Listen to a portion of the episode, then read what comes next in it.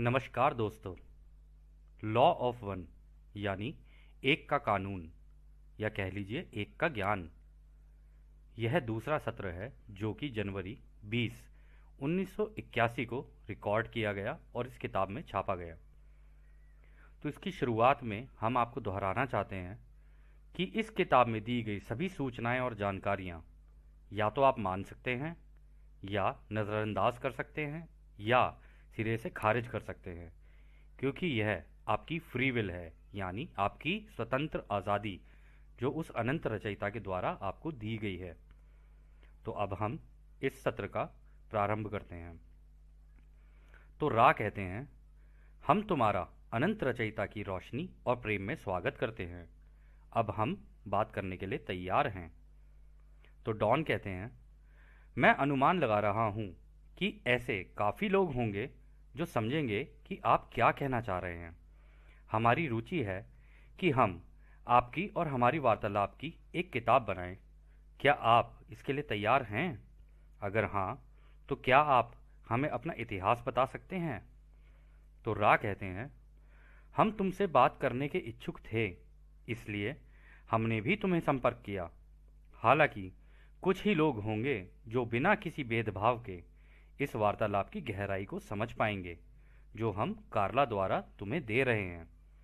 यदि यह तुम्हारी इच्छा है कि तुम इसे दूसरों से साझा करो तो इसे इस तरह से प्रस्तुत करना कि वो इसे अपनी ज़िंदगी से जोड़कर देख सकें और अपने खुद के निष्कर्ष पर खुद ही पहुँच सकें।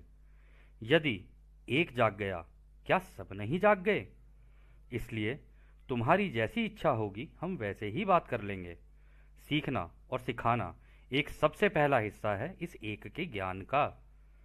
तो डॉन कहते हैं, क्या आप हमें अपना पहले का इतिहास बता सकते हैं इस मायाजाल में? जैसे कि शायद हमारी धरती पर पैदा होना या फिर इस धरती की पहले की सभ्यताओं से आपका संपर्क। तब शायद हम इस किताब की शुरुआत कर सकें। तो रा कहते हैं, हम जानते हैं कि तुम इस किताब को लिखना चाहते हो। हमें पता है कि हम कहाँ जन्मे। इनमें भी तुम्हारी रुचि है। हमें पता है कि इतिहास में भी तुम्हारी काफ़ी रुचि है।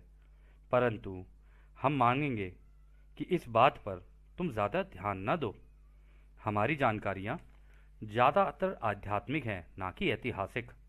परंतु फिर भी हम तुम्हें यह बताते हैं, क्योंकि हमें लगता है कि ये नुकसानदेह नहीं है। और अगर ध्यान से देखी जाए तो तुम इसकी गहराई को समझ पाओगे। हम ग्रहों के महासंघ का हिस्सा हैं, जो ग्यारह हज़ार साल पहले तुम्हारी दो बड़ी सभ्यताओं के पास आए थे, जो कि उस एक रचयिता की प्रकृति या रचना से काफ़ी जुड़े हुए थे।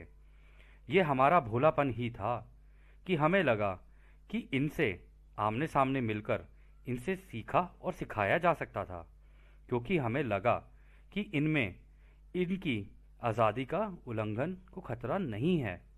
और ये हमें इसलिए लगा कि इन सभ्यताओं का अपनी प्रकृति को देखना ऐसा था कि वो सब में रचयिता को ही देखते थे, या कह लो मानते थे। हम जिनकी सेवा या मदद को आए थे, उन्होंने हमारा स्वागत भी किया। हमने उनकी मदद की वो तकनीकें जानने में जिससे चिकित्सा या इलाज किया जा सकता था, जिसके लिए क्रिस्टल का इस्तेमाल किया जा सकता था। क्रिस्टल दोस्तों अलग अलग तरीके के होते हैं, जैसे हीरा हो गया, रूबी हो गया। आपको पता होगा कि हमारी सभ्यताओं में, काफ़ी सभ्यताओं में ये क्रिस्टल अंगूठियाँ पहनने का, गले में क्रिस्टल पहनने का, और वैसे भी क्रिस्टल का इस्तेमाल काफ़ी रहा है। तो अब यहाँ पे उन्हीं तरीके के क्रिस्टल्स की बात हो रही है। तो वो कहते हैं कि क्रिस्टल जैसे कि अलग अलग तरीकों के हीरे या हीरे जैसी चीज़ों से कैसे इलाज किया जा सकता है, हम यह भी, हमने यह भी बताया था। हमने उनको इसका तरीका बताया कि किस हीरे को किस समय और वक्त पर इस्तेमाल किया जा सकता है और किसी की आत्मा, शरीर और दिमाग ठीक किए जा सकते हैं। इसलिए जिसको तुम पिरामिड बोलते हो ना, वो बनाए गए। हमें पता चला कि ये सब ज़्यादातर उनके लिए रख लिए गए जो ताकतवर या ताकतवर पदों पर थे। ऐसा करने का हमारा कोई उद्देश्य नहीं था। जो हमारे साथ के भाई दक्षिणी अमेरिका में भी थे, वो भी ऐसा ही कर रहे थे, परंतु वहाँ पर भी यही हुआ। परंतु उन्होंने हार ना मानी। कुछ समय बाद जब उनको लगा कि इससे कुछ नहीं हो रहा है तो वह भी चले गए। परंतु हम नहीं गए। हम तुम्हारी ही घनत्वता में रहे, क्योंकि हमें लगा कि हमारे आने की वजह से वहाँ के लोगों की सोच में जो बदलाव आया वो कहीं से भी एक के ज्ञान का नहीं था। हमने कोशिश की उस समय के शासकों से मिला जा सके, जिसको तुम मिस्र और पश्चिमी फिलिस्तीन होली लैंड कहते हो। काफ़ी कोशिशों के बाद अठारहवें राजवंश में, जैसा कि तुम्हारे इतिहास में बताया गया है, एक राजा हुआ करता था, जिसकी सोच हमारी सोच से मिलती जुलती थी, क्योंकि वो एक वॉन्डरर या कह लो, घुमक्कड़ या कह लो पथिक, या कह लो यात्री, या कह लो एक रमता जोगी था। अच्छा दोस्तों, ये जो शब्द है ना वॉन्डरर पथिक, यात्री, रमता जोगी, ये इस महासंघ के ही भेजे हुए लोग होते हैं, जो इस धरती पर पैदा होते हैं, उस अनंत रचयिता का काम करने के लिए और इस एक के ज्ञान को दूसरों में बांटने के लिए। परंतु ये वॉन्डरर और ये घुमक्कड़, असलियत में क्या है ना यह भी आपको आगे जाके और गहराई से पता चलेगा। तो वो आगे कहते हैं, उसकी उम्र काफ़ी कम थी और उसका नाम आमुन था। लोग उसकी भगवानों की तरह, या कह लो भगवानों के साथ पूजा किया करते थे। आमुन को अपने आप की पूजा कराने से घृणा होती थी, इसलिए उसने अपना नाम बदलकर अखनातेन रख लिया, क्योंकि उस जमाने में सूर्य एक उड़न तश्तरी जैसा दिखता था और जो तश्तरी सूर्य के इर्द गिर्द बनी हुआ करती थी उसको वहाँ की भाषा में आतेन कह, कहते थे। अच्छा दोस्तों, ये आप में से बहुत लोगों को नहीं पता होगा कि उस ज़माने में, इन्होंने कहा ना ग्यारह हज़ार साल पहले, उस ज़माने में हमारे सूरज के आसपास मतलब चारों ओर, एक रिंग हुआ करती थी, जैसी आज आज के ज़माने में शनि ग्रह पर है। तो वो रिंग पहले हुआ करती थी, परंतु वो रिंग गई कहाँ, ये अभी आपको आगे पता चलेगा। तो फिर वो आगे कहते हैं, इसलिए उसको एक का ज्ञान बहुत अच्छी तरीके से समझ में आया और उसने अपने राज्य में हुक्मनामा दे दिया कि यही असली ज्ञान है, यही इस ज्ञान को अगर दूसरों को सिखाया जाए तो हमारा राज्य काफ़ी आगे बढ़ सकता है। परंतु उसके यहाँ के लोगों ने इसको ज़्यादा ध्यान नहीं दिया और ज़्यादा लोगों ने माना भी नहीं। उसके पुजारी, पादरी, उलेमा, प्रीस्ट केवल मुँह से बोलते रहते थे, परंतु आत्मा के ज्ञान की खोज पर ज़्यादा ध्यान नहीं देते थे। जब वो इस घनत्वता का नहीं रहा, जिसको तुम मरना कहते हो तो लोग फिर दोबारा कई देवी देवताओं की पूजा करने लगे। यह सब तब तक चलता रहा, जब तक एक और बुद्धिमान, जिसका नाम मोहम्मद था, उसने लोगों को नहीं समझाया कि यह शरीर, दिमाग और आत्मा का रिश्ता क्या है। क्या इसको और खोलकर बताएँ? तो डॉन कहते हैं हाँ हम इसके बारे में जानने में काफ़ी इच्छुक हैं। कि ये एक के ज्ञान से कैसे संबंधित है?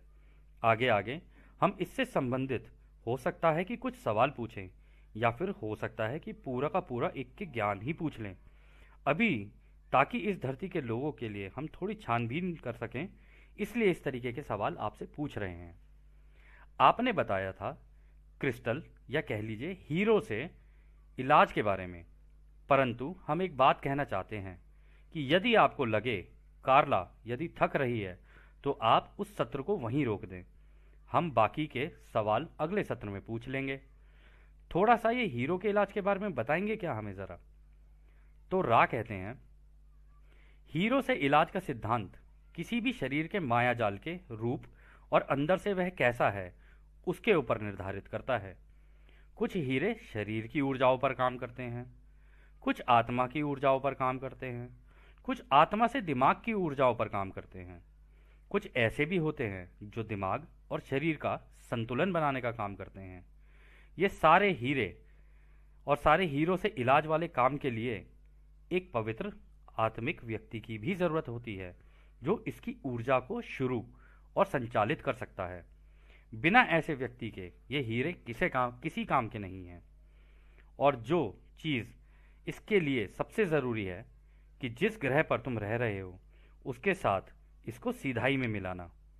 इसके साथ साथ जो बाहर से ब्रह्मांडों की किरणें आ रही हैं, वह एक ग्रह का माहौल बनाती हैं। उसके साथ भी सीधाई रखना। अलग अलग आकार के अनुसार और इस सीधाई की प्रक्रिया से ही ये शरीर, दिमाग और आत्मा के संतुलन का काम किया जाता है। सभी तरह के हीरो की जानकारी अभी देना काफ़ी मुश्किल है हमारे भाई। तुम चाहो तो बाद में पूछ सकते हो। कौन से तरीके का हीरा चुनना? इसका ज्ञान होना बहुत ज़रूरी है। हर हीरे की निर्मलता अलग होती है, परंतु ज़्यादातर पवित्र हीरा, जिसको तुम डायमंड कहते हो, या रूबी का इस्तेमाल हो सकता है। इन सब के साथ एक पवित्र आत्मिक ज्ञान के व्यक्ति का भी होना बहुत ज़रूरी है। इसको रचयिता के प्रेम और रोशनी का इस्तेमाल करना आता हो। इसके लिए एक शुरुआती काम होता है, जो ध्यान लगाकर ही सीखा जा सकता है और इस्तेमाल किया जा सकता है। क्या और कोई छोटा सवाल है क्या हमारे भाई तुम्हारा? डॉन कहते हैं हाँ आपने कहा था कि इन हीरो के इस्तेमाल से इलाज के लिए पिरामिड बनाए गए। क्या इसके बारे में थोड़ा बता सकते हैं? क्या ये पिरामिड आपने बनाए? अगर हाँ तो किस उद्देश्य से? तो रा कहते हैं ये जो बड़ा वाले पिरामिड हैं, वो हमारी क्षमता से बनाए गए हैं। इस एक के ज्ञान की शक्ति का प्रयोग करके। ये पत्थर जो तुम्हें दिख रहे हैं ना, आज भी ज़िंदा हैं। परंतु यह अभी तक तुम्हारे यहाँ की सभ्यताओं को समझ नहीं आया है। इनको बनाने के दो कारण थे। एक तो ऐसी जगह बनाने के लिए, जिससे कि उस व्यक्ति को पवित्र किया जा सके जो शुरुआत करने वाला हो इस एक के ज्ञान की शक्तियों का इस्तेमाल करके। और दूसरा, ताकि यहाँ पर उनका इलाज हो सके जिनको अपने शरीर, दिमाग और आत्मा का संतुलन बनाना हो। इसके साथ साथ तुम्हारी धरती का भी संतुलन बनाया जा सके या उसका इलाज किया जा सके, ये भी इसी का काम था। इसके एक के बाद एक पिरामिड बनाए गए और उसमें उसी प्रकार के हीरो का इस्तेमाल किया गया जो ब्रह्मांड से आती हुई ऊर्जाओं का इस्तेमाल करके तुम्हारी धरती के शरीर, दिमाग और आत्मा का भी संतुलन बना सकें।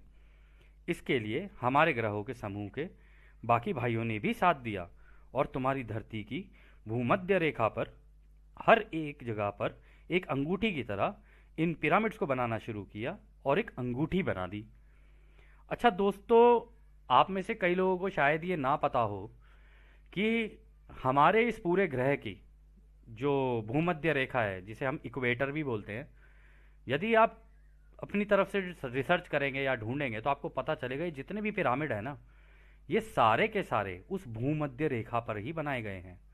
और इनका काम था कि रचयिता की तरफ़ से आती हुई जो ऊर्जाएँ हैं, उनके, उनका इस्तेमाल करके इस धरती का संतुलन बना के रखना, ताकि ये धरती आराम से आगे बढ़ सके। तो वो आगे कहते हैं, अभी कार्ला की ऊर्जा खत्म हो रही है। हमारे जाने से पहले तुम चाहो तो एक छोटा सा सवाल और कर सकते हो। तो डॉन कहते हैं, हम जानना चाहते हैं कि शुरुआत में ये पिरामिड के ऊपर या कह लो चोटी पर एक टोपी सी बनी हुई थी। वो किस चीज़ की बनी हुई थी? और इतने बड़े बड़े पत्थर आपने एक जगह से दूसरी जगह कैसे उठा कर रखे? इसके लिए किस तकनीक का इस्तेमाल किया गया?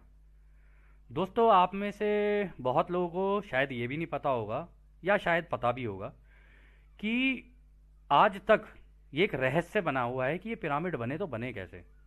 क्योंकि इतने बड़े बड़े पत्थर इस तरीके से लगाना और इस तरीके के आर्किटेक्चर की तरीके से लगाना, ये अपने आप में इतना कठिन टास्क है कि आज भी कोई इसको बिल्कुल उसके जैसा नहीं बना सकता है। तो खैर, आगे चलते हैं। रा कहते हैं। हम विनती करते हैं कि इस सवाल को अगले सत्र के लिए रख लें, क्योंकि इसका जवाब काफ़ी लंबा है। तो डॉन कहते हैं, ठीक है, कोई बात नहीं। क्या आप बता सकते हैं कि कार्ला को हम कैसे आराम और उसकी ऊर्जा को कैसे बढ़ा सकते हैं? तो रा कहते हैं, हम खुश हैं कि तुमने हमसे यह सवाल किया, क्योंकि यह हमारा अधिकार, यह काम नहीं है। कि बिना किसी के सवाल पूछे हम अपनी जानकारियाँ उन पर थोपें। हालाँकि, अब हम कहेंगे कि कारला है तो ध्यान की अवस्था में, परंतु इसका इस्तेमाल ढंग से ना करने के कारण उसका शरीर थका हुआ महसूस कर रहा है, या कह लो थक जाता है। इसके लिए तुम कारला के इर्द गिर्द एक गोला बनाकर ये शब्द बोल सकते हो। अच्छा दोस्तों, जो शब्द अब दोहराए जाएँगे ना यदि आप में से कोई भी ध्यान की अवस्था में बैठना चाहे और ये चाहे कि रा और इस महासंघ के लोग या कह लो आपके भाई बहन जो उस अनंत रचयिता के प्रेम और रोशनी में उसकी सेवाएँ करते हैं। सेवा मतलब सेवा का मतलब ये नहीं है कि वो रचयिता के गुलाम हैं, नहीं, वो अपनी इच्छा से रचयिता के साथ मिलकर काम करते हैं। तो ये जो शब्द हैं, यदि आप ध्यान अवस्था में बैठकर इनको दोहराते हैं और फिर अपनी ध्यान अवस्था में बैठते हैं। तो आपके साथ जो अनुभूतियाँ होंगी, वो शायद कुछ अलग हो सकें। क्योंकि उस वक्त यह सारे लोग आप ही की हवा में गायब रह के आपके आसपास रहते हैं। तो वो जो शब्द हैं, वो इस तरीके से हैं। ज्ञान क्या है? ज्ञान एक है। हम यहाँ क्यों हैं? क्योंकि हम एक का ज्ञान सीखना चाहते हैं। हम रा से ये ज्ञान क्यों मांग रहे हैं? क्योंकि रा उस परम रचयिता के, एक के ज्ञान का एक विनम्र दूत है। अब हम और रा मिलकर इस एक के ज्ञान से इस जगह को पवित्र करते हैं। कोई भी विचार का रूप इस गोले के अंदर प्रवेश ना करे, जो हमने कारला के चारों ओर बनाया है, क्योंकि उस परम रचयिता का ज्ञान एक है।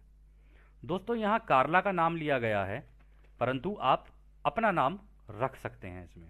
यह आपकी इच्छा पर है। अब कारला का सिर 20 डिग्री उत्तर के उत्तर पूर्वी दिशा की ओर कर दें, क्योंकि इसी दिशा से नए युग की किरणें आ रही हैं, जिसमें रचयिता का प्रेम और रोशनी है। इस दिशा में कारला को आराम मिलेगा, क्योंकि इसी दिशा से उसकी सारी इंद्रियों के द्वार और इसके शरीर और दिमाग और आत्मा में ये किरणें प्रवेश कर रही हैं। अच्छा दोस्तों, ये चीज़ हम आपको बताना चाहेंगे कि यहाँ पर इन्होंने कहा 20 डिग्री उत्तर के उत्तर पूर्वी दिशा। तो यदि आपके पास कंपास हो, आजकल तो ऐप भी होती हैं, ऐप में भी मिल जाता है, लेकिन ऐप उतनी कारगर नहीं होती, जो प्रॉपर एक मैग्नेटिक नीडल होता है, अगर आप उसको लोगे और धरती पर रखते हो, अगर आप उत्तर पूर्वी दिशा की ओर उसके अंदर देखो, उत्तर से सीधे हाथ पे उत्तर पूर्वी दिशा की ओर देखो और वहाँ पे 20 ये 20 डिग्री उस वक्त था।